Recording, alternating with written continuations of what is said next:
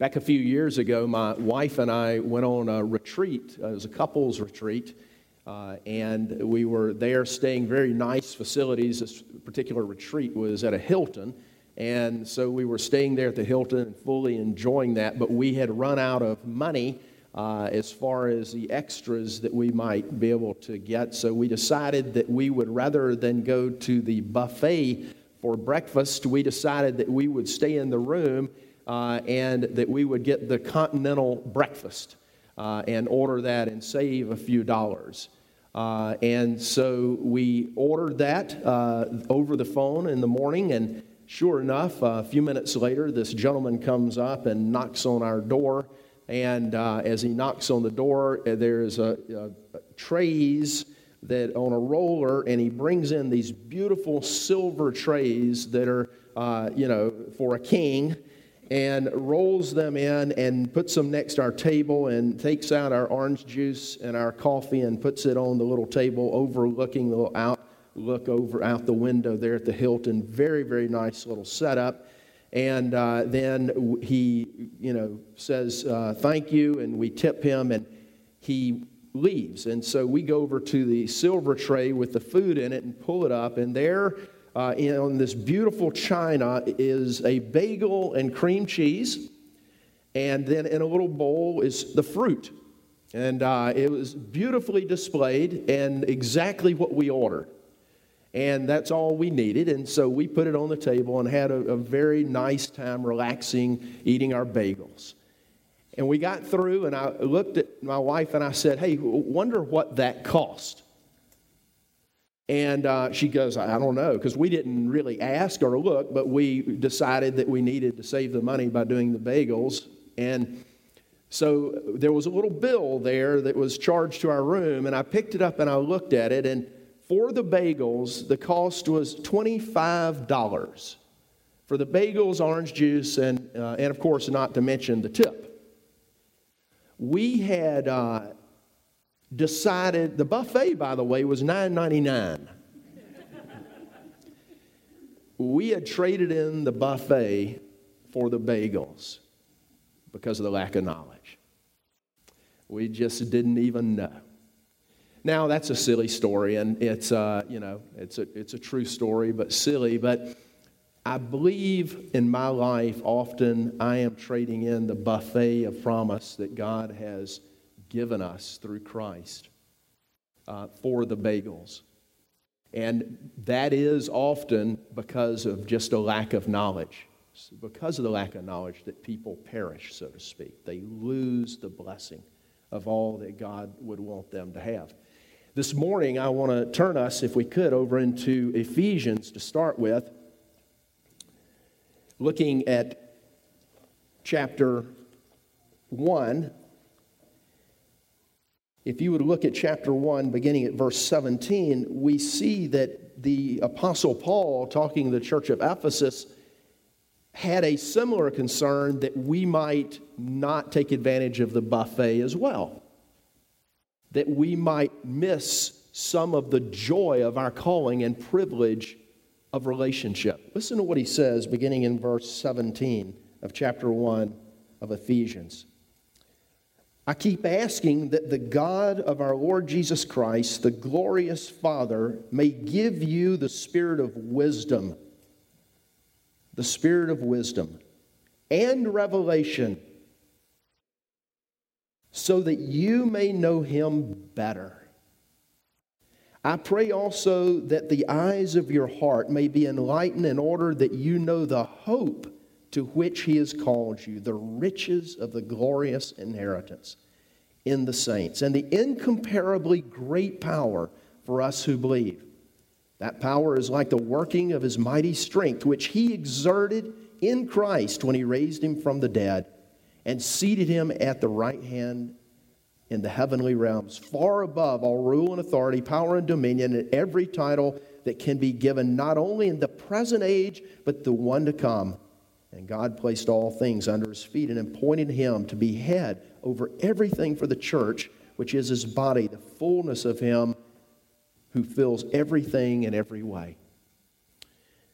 Paul calling out to the church of Ephesus and saying to them, communicating with them, that he wishes that they would have full understanding of wisdom, that is, the, uh, the living, daily, uh, abiding, relational connectiveness with the presence of the living God, the wisdom of that, that they would have the wisdom and the revelation of that, the understanding of that, that God uh, would allow them, that he, he prays intensely that they might not be shortchanged.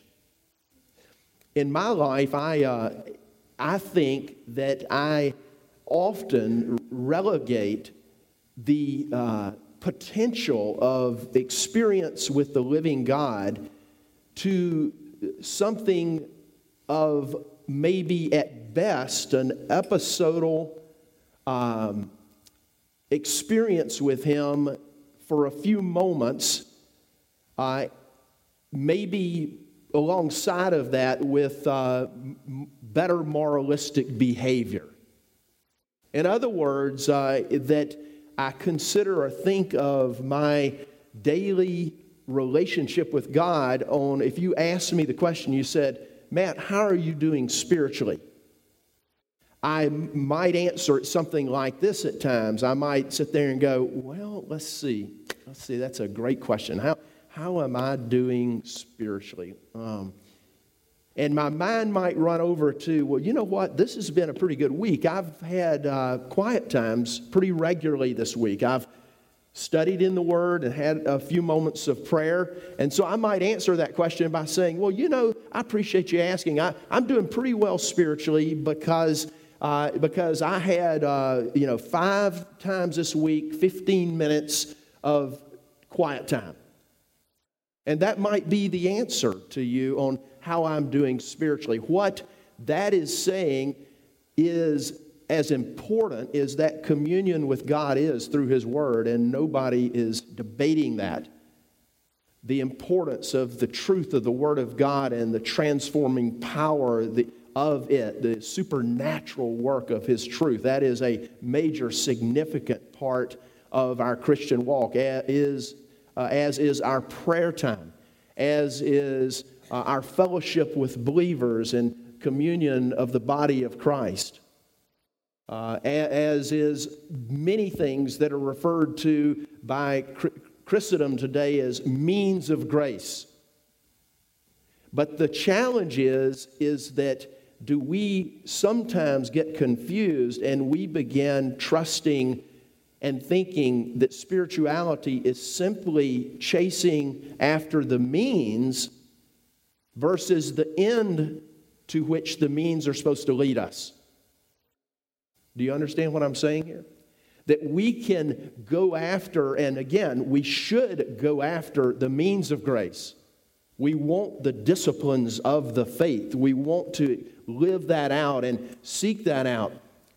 But we're not serving the means. The means are to an end, and the end, God clearly, intentionally has communicated with us since the creation story.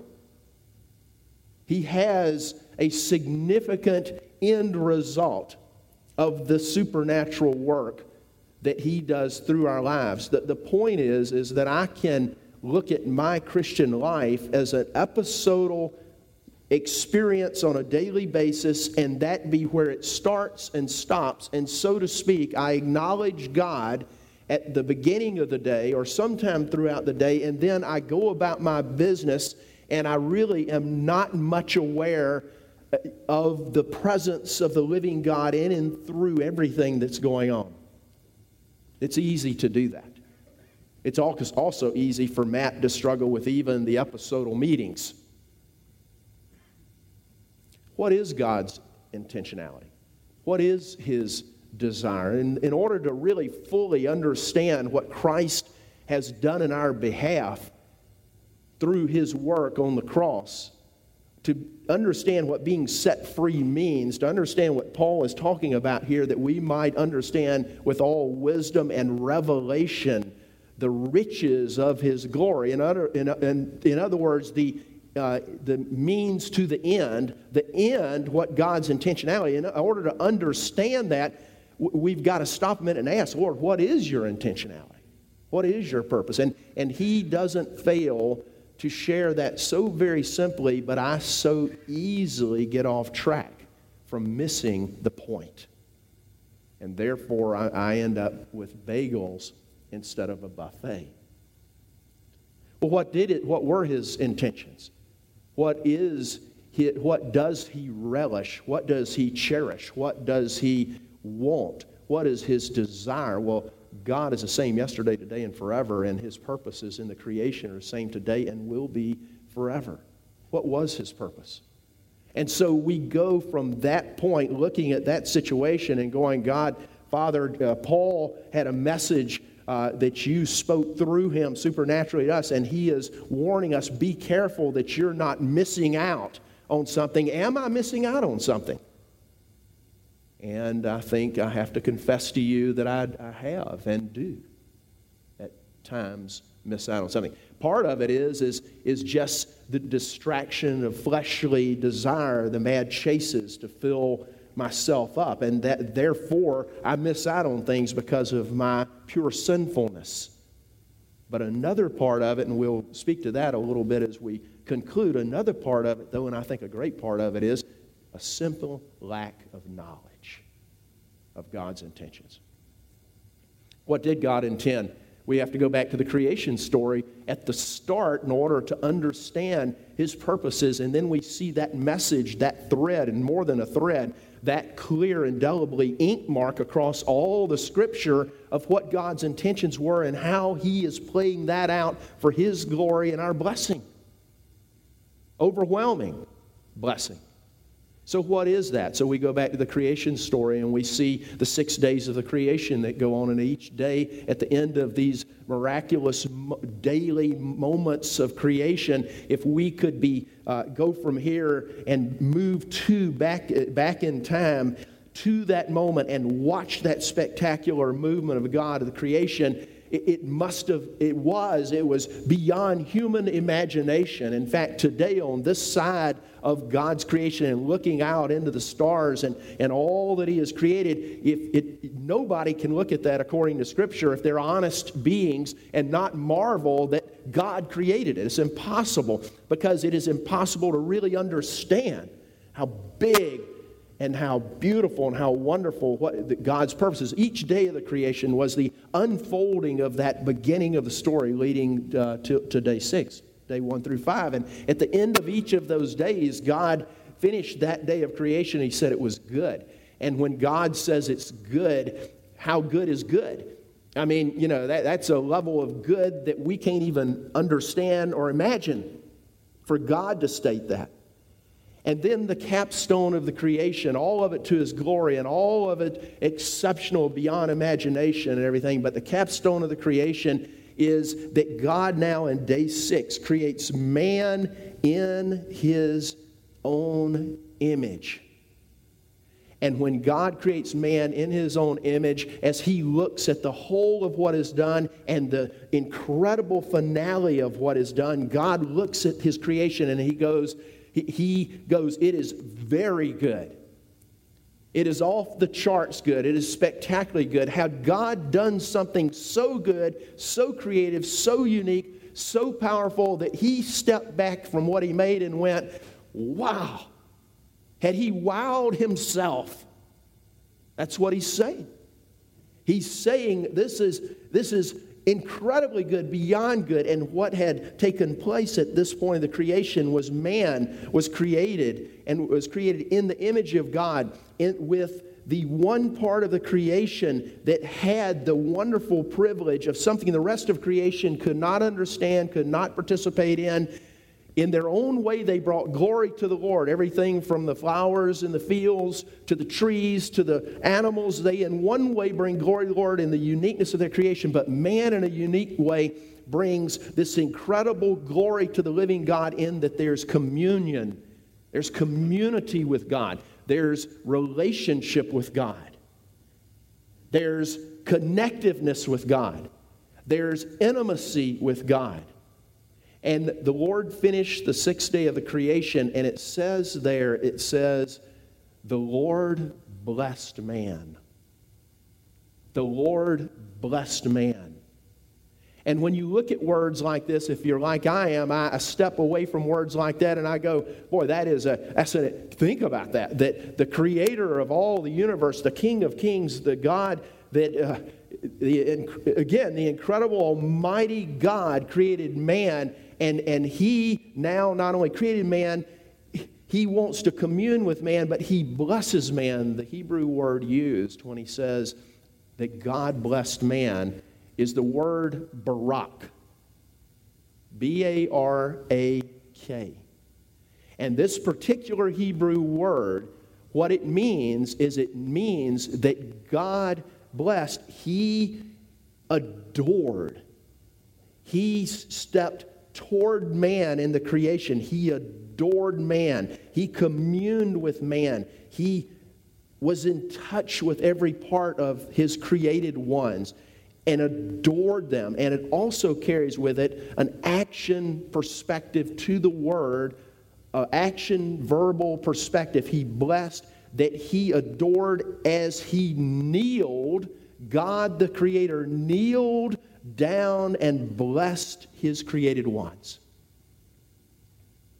Here in the creation story, we see the intentionality of God to create man and within for relational communion with him and he literally br- brings himself to the created ones no sin yet no brokenness uh, no distortions no perversions no confusions no messiness. In the perfection of that moment and he reaches down kneels down as if a father or mother would kneel down to their little child and just hold them close. And everything was in place and set up for this communion, for this relationship, for this intimacy, for this uh, thriving thoroughfare of connectiveness, of presence and awareness of God in, in the perfection of the kingdom that God had created. It was all good. It was very, very good. Now, I don't have time today to go into the details of what I would like to go into, but I'm going to just touch on this so that we be reminded of this. So, all of that moving forward in the, the glory of God, and then in an egotistical nightmare, the evil one. Uh, by, by the way, do know that man had had it all. Man, and it wasn't that man uh, man had communion with God, and in communion with God, there was the overflow of what I refer to as intimacy, identity, and influence. That man had intimacy and connectiveness and a love relationship. Um, a love story was being told. There was no neediness for intimacy in man and woman. They had all of that in their abiding relationship with the living God. Their identity, there was no question about who, they, who had made them and their connection and their hope in Him and the blessing that came from that communion and closeness attachment to the living God. And even they had uh, influence in that God created them to be a partaker and enjoy carrying out His glory through ministry and through carrying out responsibility. In, in a way, they were kings and queens of the created, of what God had created. God, the King of kings, and they served as subservient kings under him. They had it all. It was all there. But it wasn't that they uh, that they went out and found intimacy and identity and influence and then came back to God and communed with Him. They communed with Him and they had and were rich and full in all that they had, and they overflowed from intimacy, identity, influence. Again, they had no fear, they had no angst, they were not in battle, they weren't on chases. They didn't, they, uh, life was perfected in communion with the living God. That was God's purposes in the creation, uh, at, at, the creation story, was that he might commune with man. But again, in an egotistical nightmare, Adam and Eve um, were tempted. The evil one that tempted them, as you know, was the archangel that was the highest, most beautiful of all the angels, Lucifer. And Lucifer himself had fallen from the kingdom because of his sin. He, he decided that being the, the archangel wasn't enough. He wanted to be as God, he wanted to be God himself. And so there, man and woman are tempted by the evil one with the same temptation that, that Lucifer himself had fallen, that, that, the thing that he had gone to and strive for and sought to be as God. He came and tempted man with a temptation like that. And what he basically told in, in the lengthy story of Genesis telling about the fall of man, the bottom line was the evil one came to man and said, Are, are you really full? Do you really have everything you need? And they did. But then the evil one basically says to him, No, you don't. God's holding back on you. God is holding back on you. And that's why He doesn't want you to partake of that one tree because you'll be as God. And then you'll have it all. They had it all. But in an egotistical nightmare, we know the fall of man. And at the fall of man, at that point of sin, everything that, that was now has changed. Man, because of his sin, is cut off from a relationship, the relationship of abiding that filled every bit of their what they were created to enjoy and experience. And man was cut off from that relationship with God. And in being cut off from, because of their sin, it, it created a division, and man went from life to death spiritually. They were a mere shell of their former self. They once were thriving with life because of communion with the living God and overflowing, and now they were dead in their trespasses and sin. Literally dead, spiritually speaking.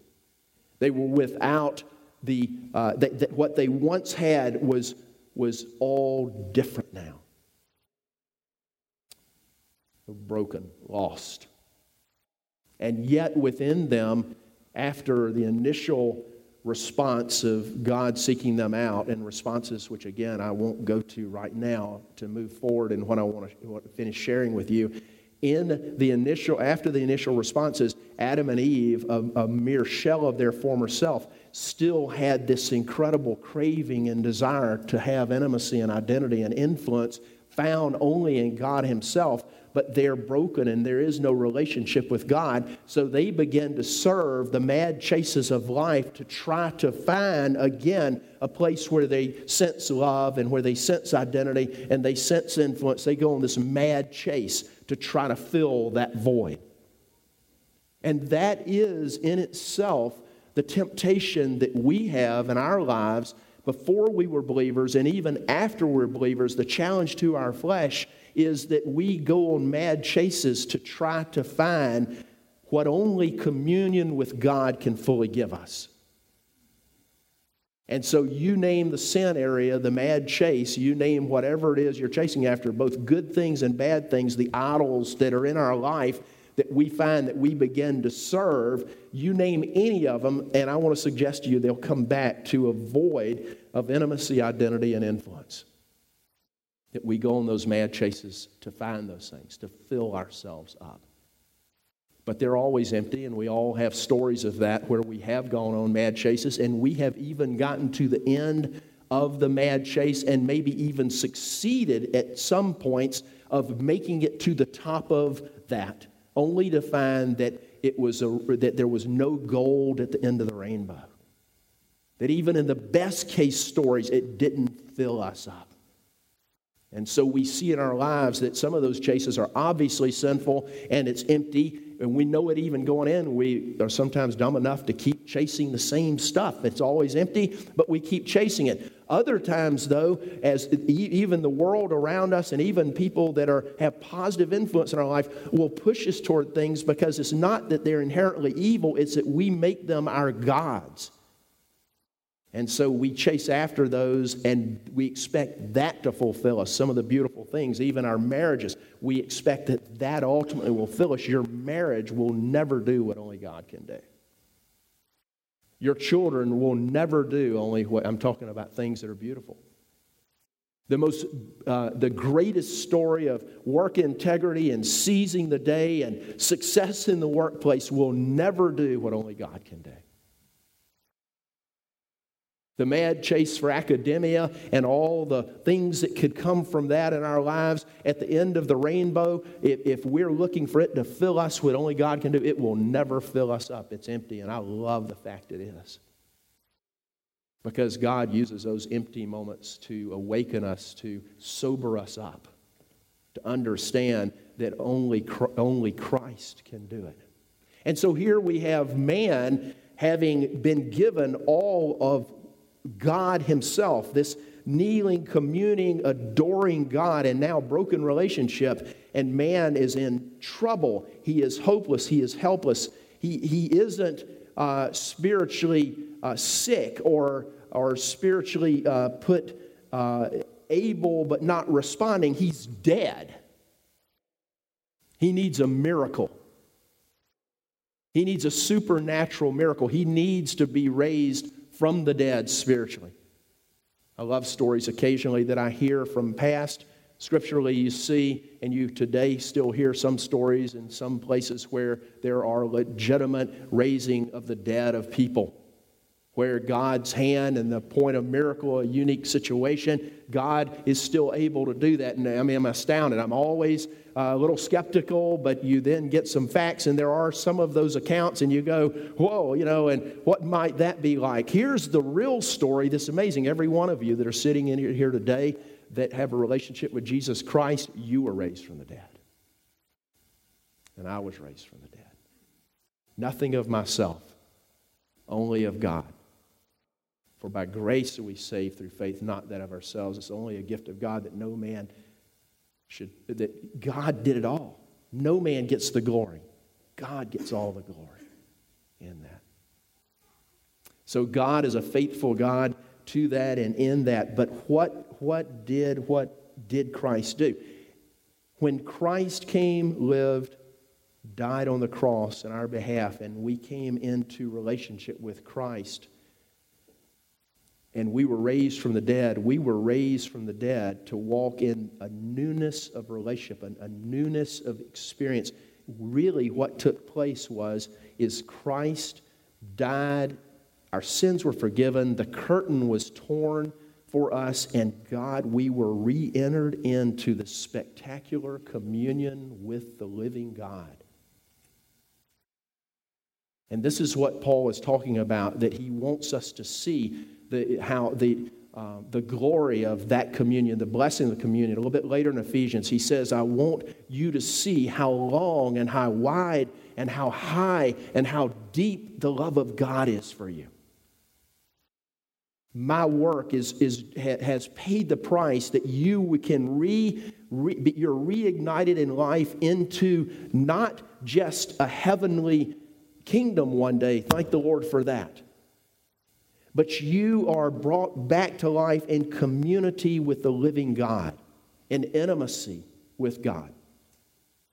We see it all through the scripture. We see over um, in Proverbs 3, 5, and 6 an example. It says this Trust in the Lord with all of your heart, lean not unto your own understanding. In all of your ways, acknowledge Him, and He will direct your pathways. The word acknowledge, we might think of it as that you might look at somebody across the room that you met, the, you know, me at the men's retreat, and I might wave. Somebody I met. That, that's sort of our English thought of what acknowledge means. We would just take a minute and, and notice someone at a distance.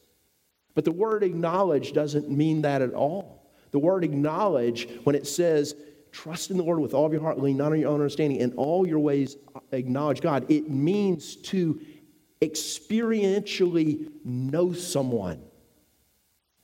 In all your ways, experience the communion with the living God. And, and as you go, the presence, the living presence, not the check in with God episodically and then go your way Practically speaking, again, as I said from the beginning, I think that we're lured into bagels, missing the buffet. That the Lord says to us, He says, I acknowledge me, know me intimately. In the very passage that I read to you out of Ephesians, two different times, Paul says that you might know, K N O W, you might know the wisdom of God, that you might know the blessings to which you are being called. He's talking there not about just head understanding, but he's talking about that you may experientially know, that you might understand, that you might truly in, uh, be enfolded into a life with God, the community of God, the communion of God, and the overflow of that, that, that your, your sense of significance, your sense of identity, your sense of hope, your sense of direction would be overflow because you are in a communion with God.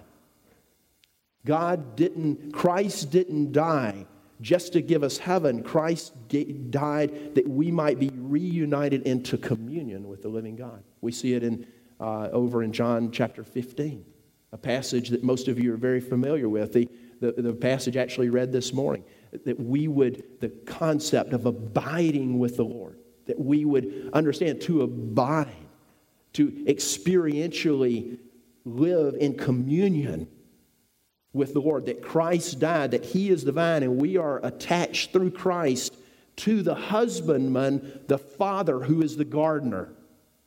We, we sometimes forget in, in John 15 that it's the husbandman, the Father, who is the gardener. And then Jesus is the vine, and we are the branches attached back in. What are we attached to? We are given new life. We're giving supernaturally raised from the dead and we are giving a thoroughfare of privilege to know, to experientially commune with God. The curtain is torn away, and we're invited into the very presence of the living God in the name of Jesus Christ to, to know Him, experience Him in all aspects of our life.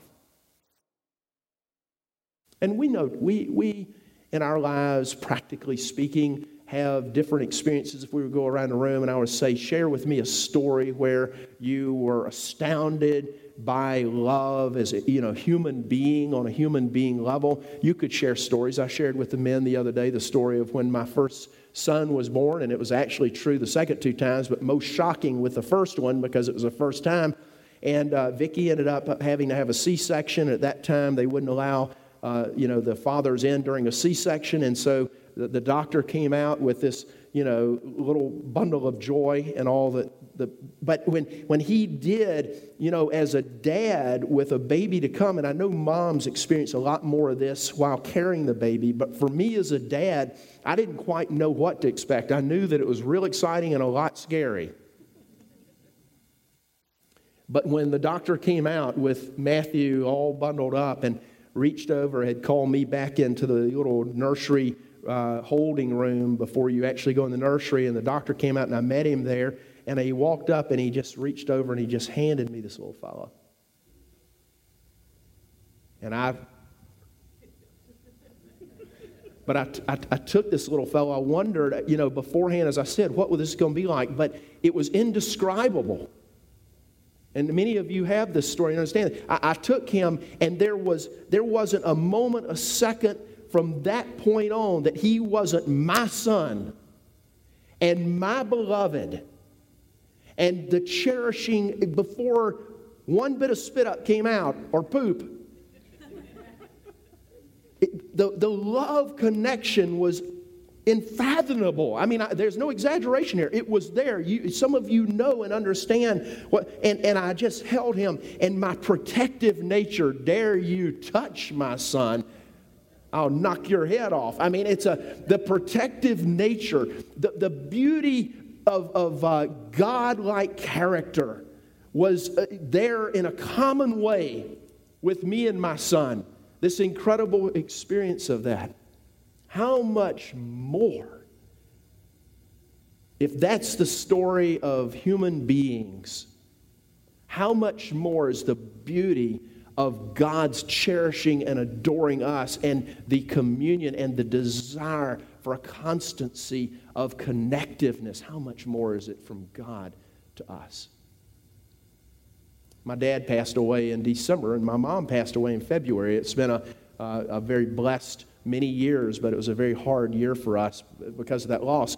But one of the memories of many memories for me that I so miss and so cherish is as we, uh, all through our years, the affection of our parents was wonderful. But as we got into adulthood uh, and had moved through that phase where we might kind of get face to face with our parents and it was totally uncomfortable, my dad never let that get totally uncomfortable and would kind of enforce that with embrace. But what he developed was he developed this closeness where when we would come to the door to visit and he would come to the door, you would see him coming across the den and with this huge smile. My mom equally here, but this is, I'm just sharing the dad story. He would come across the den with this huge smile of elation that we were there to visit. Even when we lived in our hometown, it was like every time it was this way. I'm going, this isn't that exciting, is it for you? But it was. And, uh, and he would come across, and when my wife would come go in the door, he would give her a hug, and then she would make her way on into the den and, and with my mom. But when I would come to the door, he would step out of the door and he would stand there and look at me. And uh, when, until he got into his 70s and 80s, he always said I kept growing. And no, I didn't keep growing he got smaller. But anyway, he would take his arms and he would put them on my shoulders. And, and I was kind of like, you know, it was not, I mean, it was, it was wonderful and I loved it, obviously, but it was kind of not comfortable completely. But he wouldn't let me by. He'd stand there right in the door, he'd put his arms, and he would just look at me in, in the eyes. And he would say, I love you. He'd just look at me for too long. it was beautiful. It was beautiful. It was beautiful then. It's a beautiful memory now. We have, we have these moments where we can, from human to human, cherish those stories. But they are nothing like the spectacular love that your Father has for you through the work of Christ. And so the Jesus is, he died in our behalf, paid the penalty. Miraculously, supernaturally, he was raised from the dead. It's interesting that Ephesians says the same power that took Jesus and beat back the very demons and Satan himself and, and raised his son from the dead is the same power you're promised and exerted in you for his glory. Whew. But I stray a little. God raises his son from the dead, we come into relationship through Christ, his work in our lives. He raises from the dead. We come into communion, community with God. And God desires not episodal stop bys, but an invitation to say, God, I have no idea what Matt's really talking about. And I shared with you, I don't know much about what I'm talking about, but I know it's true. But Lord, may we know how high and long and wide and deep your love is. Lord, would you not allow us, because of the lack of knowledge, because of fleshly mad chases, hinder you from opening our eyes to experience being in your hug and understanding what that means fully in our lives. Lord, would you allow Matt, God, would you help me understand the, what you did for me, the price you paid, and what you have done in my behalf? Father, would you do that? Would you invite the Lord to do that? It's not, it's not your relationship with Jesus any, about anything you ever did or ever will do. Even the faith you believe on came from Him. It's about what He's doing. Do, would we stop and go, Lord, maybe I am eating the buffet, but maybe not? Lord, I don't want to settle for the bagels. But Lord, through the power of your word, through the power of prayer, through the power of worship, Christian community, through the power of fellowship among believers, speaking of fellowship, through the power of my everything going on around me, all of the means of grace, would you show me Lord, would you more and more allow me to experience your end desire of communion, of relationship? Isn't it amazing, as I close, that we can take God's full intention of relationship with his children and his cherishing? Zephaniah, let me read this one passage before we go.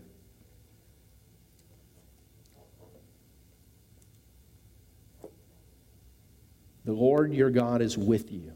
He is mighty to save.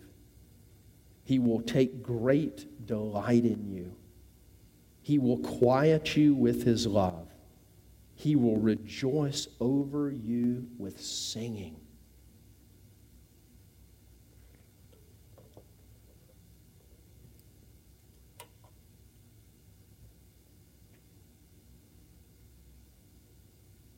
The Lord loves you. He's powerful and mighty. Through the blood of Jesus, you're set free. You're set free for relationship. Might we say to the Lord, I believe, I believe. Help me with my unbelief. Let's pray.